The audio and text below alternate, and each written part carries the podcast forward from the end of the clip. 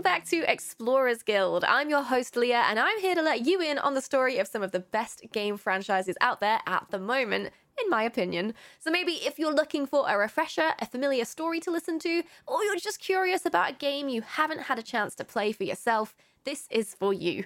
There will, of course, be spoilers, and I won't be covering absolutely every detail here in this short podcast, but if something piques your curiosity, it's a game I'd wholeheartedly recommend playing, or at least watching a playthrough of online.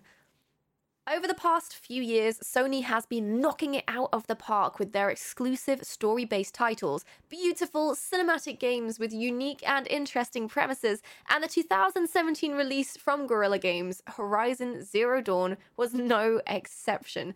You might have seen a few images from the game, notably maybe the cover art, showing our fierce, red headed protagonist battling a huge robotic dinosaur creature.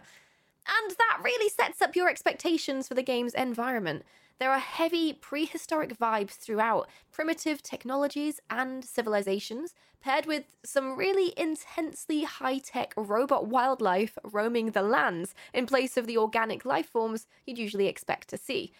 And often in games like this, we just accept the world for what it is. You're offered a world that doesn't necessarily have to be realistic or make sense. You're immersed into something that feels somewhat familiar, yet completely alien at the same time. And this world does a really good job of providing that exact experience the landscapes, the people, aside from their like eclectic dress sense and their preoccupations, they all feel very familiar, but they're juxtaposed by a, a, curious, not quite biosystem of robotic animals that the citizens of the land just seem to accept and coexist with. So, as you begin your adventure in this world, you accept this reality and involve yourself in their preoccupations as well, until eventually the basis of what you thought was normal in this brave new world is thrown into question, and you realize perhaps this game world isn't so far from the one we know in real life. So, what exactly is going on here? The seeming simplicity of tribe life and day to day survival of humanity are the signs of a civilization who have no real clue of the history of the planet they're living on, but they're about to find out.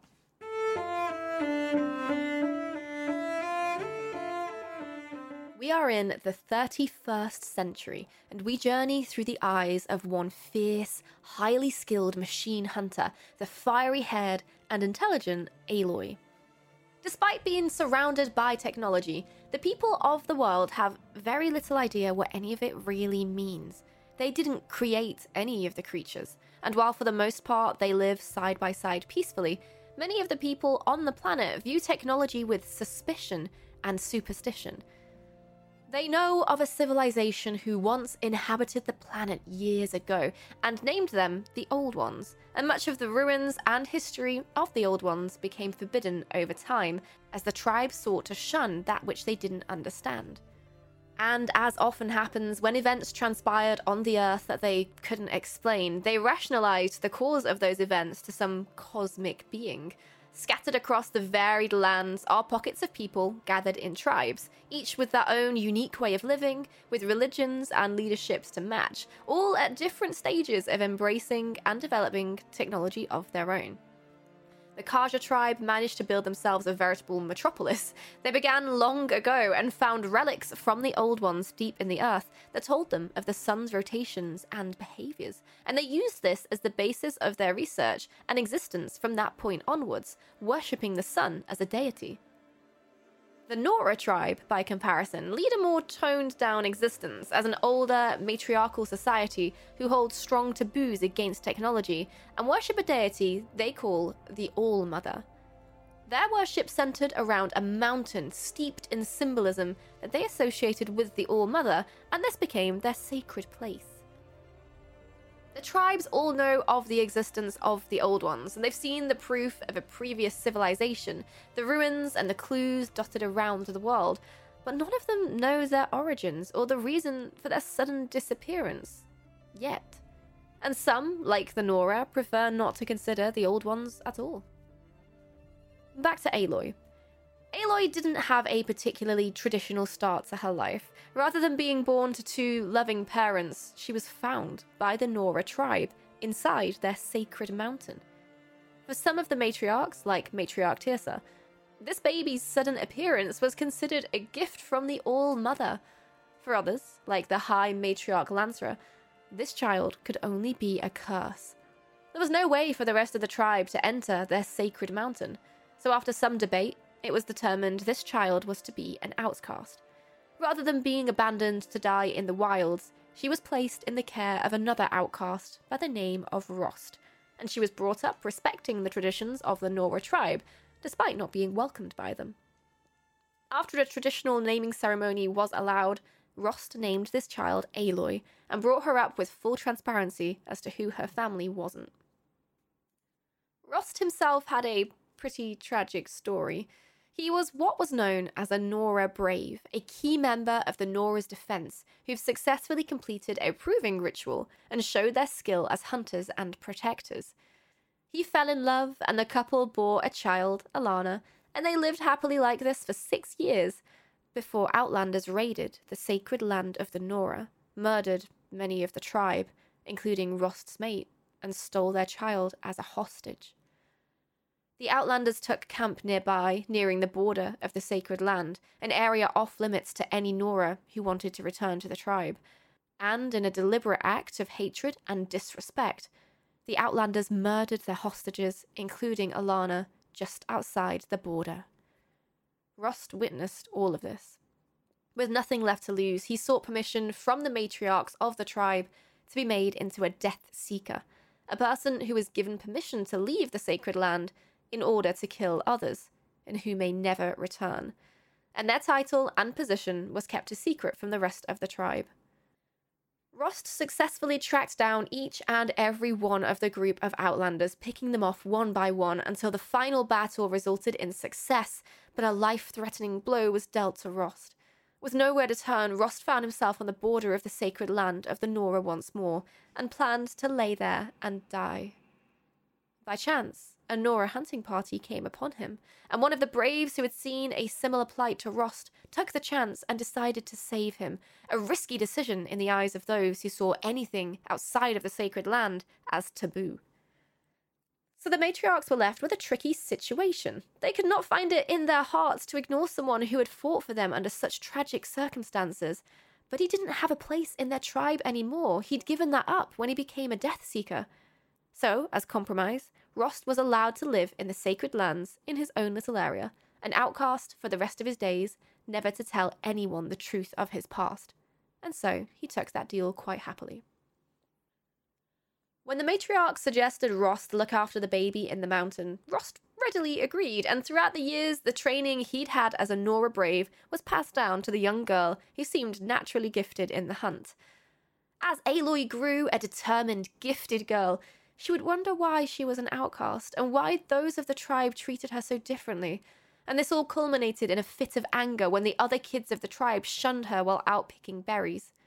Ashamed and frustrated, Aloy ran blindly and ended up falling into a hole, a ruin the old ones had left behind that no one had yet stumbled upon.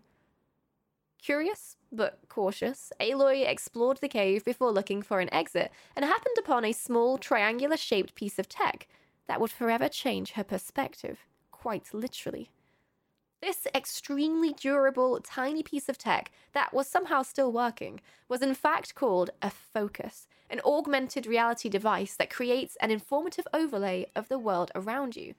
When you know how to use it, it can become a powerful aid for someone like a hunter who relies on their perception of the world around them to guide their craft.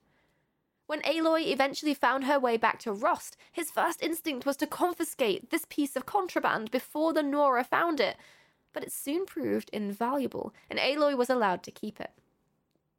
Aloy's natural talent combined with this focus made for an incredibly fearsome hunter, and as Aloy grew, she sought to prove her worth with the Nora tribe, who thought her an outcast.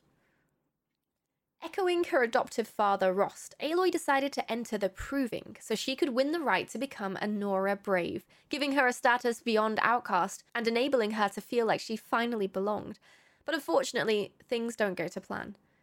As the Proving draws to a close, with Aloy as the surprise winner, the group are suddenly attacked viciously by cultists with guns and focuses of their own, and many of the competitors are murdered.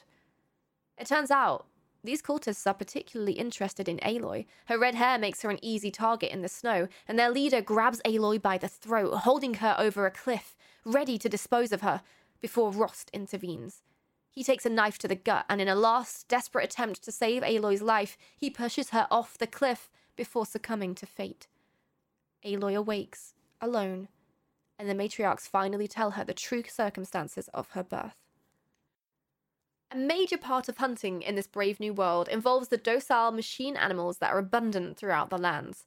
They're hunted, the parts that fall off them are crafted into all the cool clothing and weaponry worn and used by the tribes, resulting in their eclectic blend of self made and carefully looked after fabric clothing, meshed with the harsh white metals and plastics that offer protection and utility. And as mentioned, these machines, while often huge and menacing looking, were largely not a threat. They lived side by side with the humans for a very long time. But their behavior was beginning to change. They were becoming erratic. Some were downright hostile, corrupted. As Aloy awakes, she learns that these cultists who had attacked their group had somehow gained control over the corrupted machines, and they were particularly interested in Aloy herself. The matriarchs decided to grant Aloy the title of Seeker, allowing her to travel past the borders of the sacred lands to find out the truth. And what lay beyond the borders, the world Aloy uncovered, ended up being much more than any of them could have imagined. So Aloy must set off alone to find the truth of why the cultists attacked, who they are, and hopefully to avenge Rost in the process. Whilst, of course, dodging the wide variety of machines that dominate the Earth, these machines self replicate, and part of hunting them is population control to keep the tribe safe, since it's likely they would overrun the human population if left alone. Not only that, but some of the usually non hostile machines are showing signs of derangement and will attack any human they see. Not a huge problem when they're small, but some of these machines are monstrously huge and pose a real threat to anyone who can't deal with them effectively. Luckily, Aloy is trained, and her focus proves invaluable in allowing her to figure out the weaknesses of the machines she encounters, enabling her to dispatch of them and use any spare parts that fall off to craft new gear for herself. The question of why exactly these machines have suddenly gone rogue and become hostile is one the tribes have yet to answer. The first lead came in the form of a mysterious man Aloy had met the day before the disastrous proving, a man known as Olin from a more technologically advanced tribe known as the Oseram. Olin, in fact, had a focus of his own, as did the Eclipse cultists. And when they had spoken the day before, Olin's focus had appeared to malfunction in a bizarre way, something Olin brushed off awkwardly. His appearance in the area just before the massacre could not have been a coincidence, and after some digging, Aloy found he had a residence in one of the three major human cities, Meridian, prosperous capital of the Carja tribe. The journey there proved difficult, with the concentration of corrupted machines increasing and camps of cultists, which, with a little help from the Nora Braves, the straggling killers are purged from the sacred lands of the Nora. Meridian holds the secrets to Olin's connection with the Eclipse. With the help of the ever perceptive focus, Aloy finds out that Olin did in fact know the proving killers and their savage leader Helis, who killed Rost, but he wasn't involved by choice. Eclipse had taken his wife and daughter hostage, forcing Olin to work with them or face fatal consequences. And we know by now that these cultists don't make empty threats. Olin was no longer in Meridian, but Aloy tracked him down to find him in a huge quarry of sorts, surrounded by cultists who were doing something she'd never seen before. They were excavating machines that had been buried for centuries, awful, huge machines of war and death that the tribes had not yet encountered. They were being excavated and reactivated by this cult, creating a brand new, deadly threat. The idea that anyone could reanimate a long dead machine was unprecedented, and it just added to the confusion over the strange machine's behaviors. But Aloy didn't get much time to ponder this before her focus seemed to develop a mind of its own, crackling to life with a voice that claims to have disabled the focuses of the cultists to help her defeat them. Act first, ask questions later when given an opportunity like that. Aloy takes down the cultists, and after some difficulty, the machines that had been reanimated, known as corruptors, and is left facing the man she had been searching for, Olin. This is where the world, as Aloy knows it, begins to twist. The Eclipse, led by Helis, are under command by a huge, terrifying machine they know as the Metal Devil, commanding them to excavate and reactivate the machines that have long been buried. They seek Aloy because she resembles a woman that the Metal Devil wants dead. As simple as that. And when Olin and Aloy first met before the proving, Olin's focus had not in fact malfunctioned, as you might have guessed. Upon seeing her, he'd been issued a stark and brutal direct order from the Metal Devil himself to kill her. But why? And who the hell was the mysterious, silky smooth voice in her ear that disabled the cultist's focuses? The voice in her ear becomes somewhat of an antagonistic guide, leading Aloy with the promise of answers. So she travels north to a city of Old One ruins known as Maker's End, a snow covered wasteland creaking with the weight of its history, steel beams, and rubble. Eclipse are here already, hard at work, excavating a militaristic machine called a Deathbringer, which Aloy once again manages to destroy, along with the cultists at the site. But their focuses were not disabled this time and the metal devil, by the name of Hades, realizes Aloy is still alive. And it's here that after some exploration, Aloy finds a door similar to the one in the sacred Nora mountain. A door that once opened will change absolutely everything Aloy thought she knew about this world. It's time for answers. Or perhaps more questions. This area of Maker's End was once home to a huge facility a factory for the old ones, a place where a giant corporation known as Faro Automated Solutions created their machines, originally intended to help society. Eventually, the need for war and militarized machines took over, and the Faro group began creating fearsome automated battle machines, like the Deathbringer, and the Corruptors Eclipse had been excavating nearby. And within the facility, there's evidence of a woman who bears a striking resemblance to Aloy, one Elizabeth Sobek, a once employee of Faro's. When the door scans Aloy, a disembodied voice greets her, as if she were Dr. Sobek. And this facility, untouched for generations, completely alien in this new world, opens up for Aloy, who is apparently 355,510 days overdue for her meeting with Mr. Faro. This Faro facility, a home to self sustaining, fully automated technology, and the origin of her focus, provided new insight.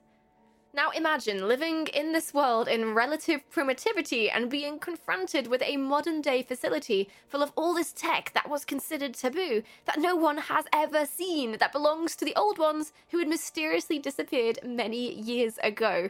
It's just a little bit overwhelming. The machines that Faro Automated Solutions built, the Peacekeepers, one of their original peacekeeping automated system, seemed all those years ago to encounter an error that was making those who worked at Faro very, very nervous. Part of the appeal of these machines was their self sustaining abilities. Rather than being created and slowly deprecating until they're taken away and recycled, these machines could consume biomass as fuel and replicate when commanded to. As machines for war, they could hack military equipment like drones, and they were protected by intense encryption protocols that were nigh on impossible to short term brute force hack. This, ultimately, was their undoing. Some of these peacekeepers stopped responding to commands, and there was no ability for them to be shut down remotely, because Faro were intent on keeping them secure for whoever purchased them to use in their war. This swarm, these robots who did not answer to commands, who had formed their own command, who could self replicate and fuel themselves with biomass, could not be stopped. Elizabeth Sobek, once employed at Faro, a brilliant and talented scientist, had resigned after her anger over the direction of the company, not willing to support their military aspirations.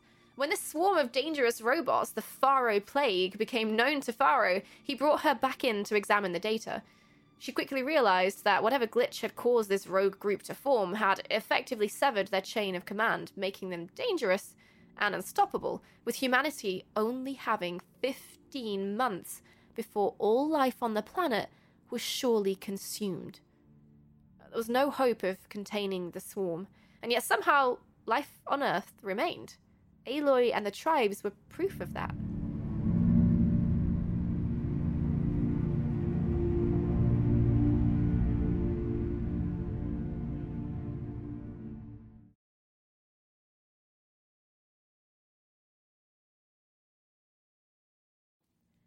Elizabeth Sobek, the brilliant scientist, was tasked with solving this problem that she had no part in creating.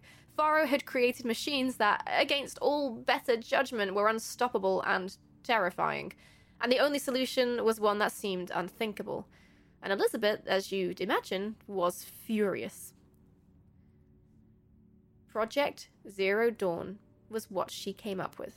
A cure that was deemed by Ted Faro to be worse than the disease. Aloy was faced with the reality of these revelations, high up in the ruins of the facility, antagonized by the mysterious voice in her focus, and she still felt no closer to figuring out who her mother really was. How could her mother be this Elizabeth Sobek who bore her resemblance when this woman had lived and died centuries ago? The unknown voice in her ear reveals itself to be a man who had apparently spent decades trying to figure out the reality of the world they lived in, suspecting the truth, but never really finding proof. Aloy had enabled him to find this proof. And this voice, Sylens, needed Aloy to continue, and Aloy needed Sylens's guidance to figure out the answers in her own journey searching for her mother. Why was Elizabeth Sobek so closely intertwined with Aloy, and what was Project Zero Dawn? There was also evidence of a military operation designed to run alongside Project Zero Dawn, named Operation Enduring Victory. So humanity did seem to be fighting those robots after all. Perhaps there was hope for the old ones yet. The answers to those questions lay elsewhere an orbital launch base that had since been built over and claimed by the Shadow Carja as their capital. But Hades and Eclipse are still intent on stopping her. Eclipse still operating under the instruction of this strange metal devil that really, really wants Aloy dead for some reason. The Shadow Carja capital, known as Sunfall, would undoubtedly be crawling with Eclipse.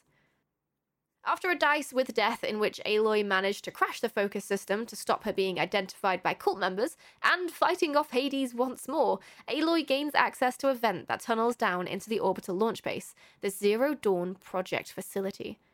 Her resemblance to Sobek once again proves useful in accessing the facility, and hopefully answers are now within her grasp after a long time traveling, fighting, and subverting Eclipse's attempts to resurrect the self replicating machines of war from the Earth. Operation Enduring Victory seemed like a safe bet from the old ones to militarize their response to the threat of the Faro swarm. Their first line of defense in beating them back and trying to save humanity. A holographic display opens up in the launch base and explains the concept aloud. The operation was, in fact, not an attempt to save humanity. Humanity had succumbed to the inevitability of the destruction of all life on Earth. There was no hope for civilization to live on. The swarm truly was unstoppable.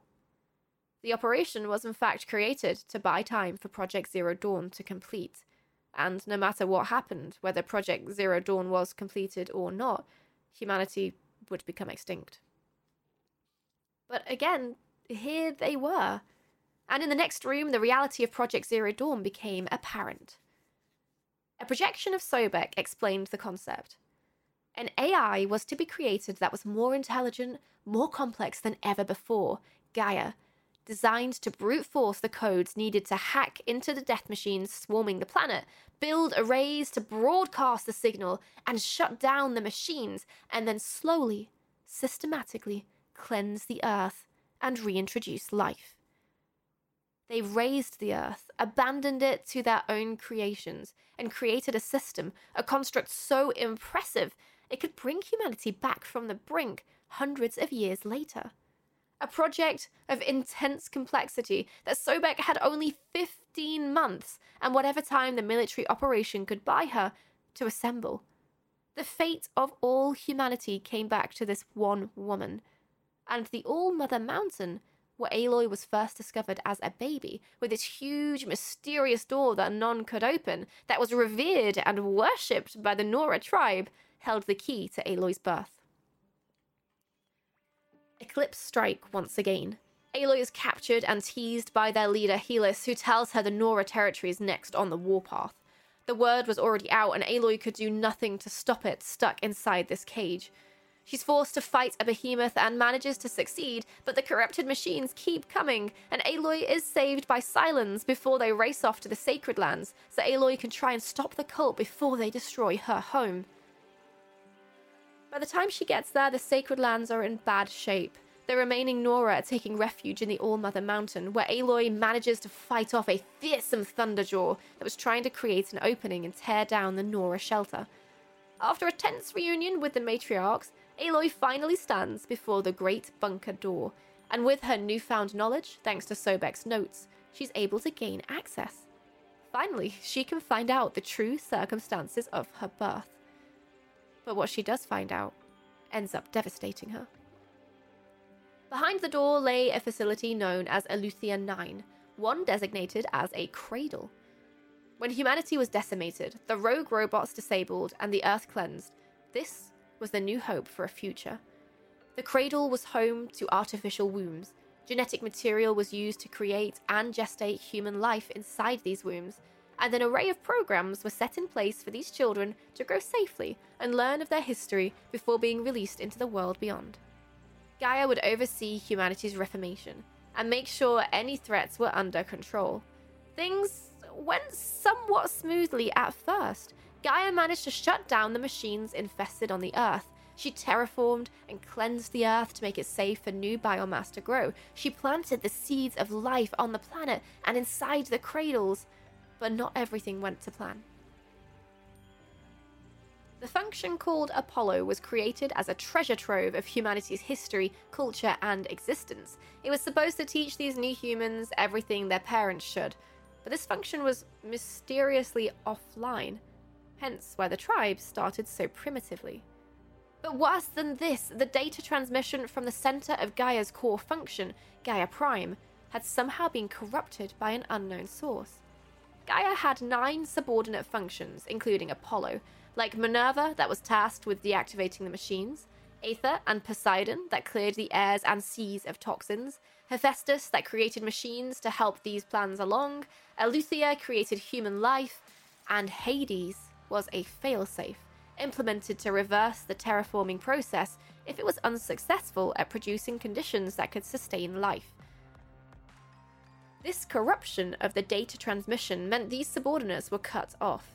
Hades, the failsafe, assumed this meant that the attempt to reintroduce life into the planet had proven unsuccessful, and he tried to do its job by razing the Earth once more. But Gaia knew that wasn't the case, so tried to destroy all the subordinate functions along with herself so humanity could continue. In a last ditch attempt to save the entire Gaia system, it sent out a signal to the Eleuthia cradle to create a human life using Elizabeth Sobek's DNA a clone that would have the executive access to Gaia Prime so that one day the subordinate functions could be reinstated. Gaia succeeded except for one small part. Hades, chaotic and determined, sent a virus to cut itself off entirely from Gaia's system before it could be destroyed, and now attempts to carry out its core function no matter what, destroying the Earth forever. As you might have guessed, the clone that Eleuthia created of Elizabeth Sobek, the last life created from the cradle and left on the doorstep, was our heroine, Aloy. Only she could utilize the Master Override and access Gaia Prime to stop Hades. But on a personal level, Aloy had spent her life searching for the truth about her mother, about who she really was and where she fit into this world, and she finds out brutally that she is a clone of Gaia's creator, created by an AI to serve one function stop Hades. The news is hard to bear for someone who lost her only connection to this world, her adoptive father, to the hands of the Eclipse cultists. But she forges onward, knowing that Earth's future is in her hands.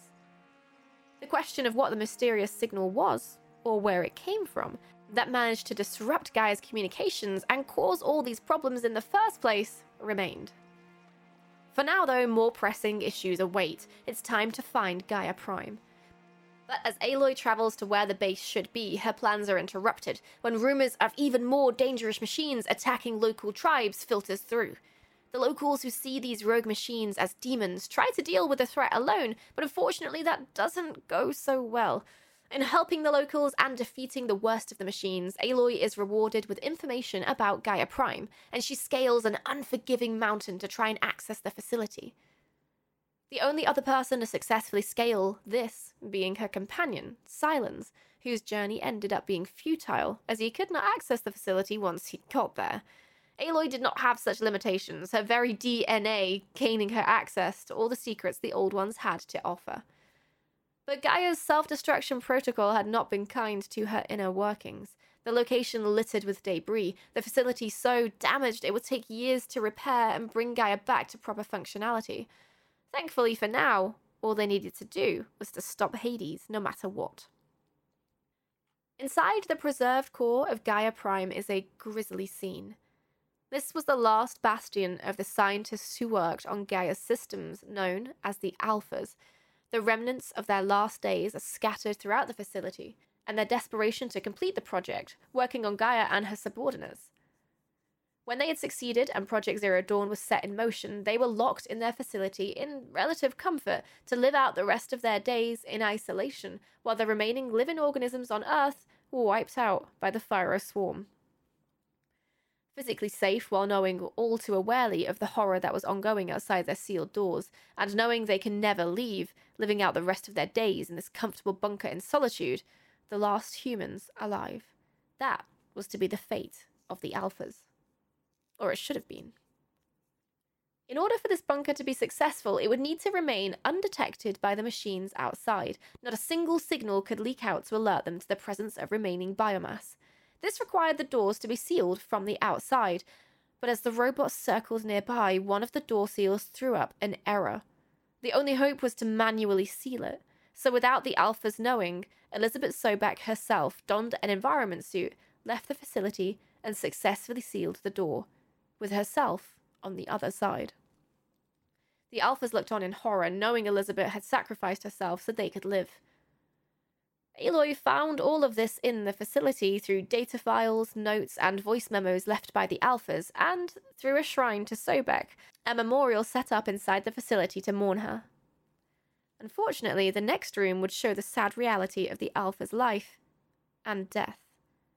Inside this sealed conference room lay the bodies of every single Alpha, suffocated not long after the facility had been sealed.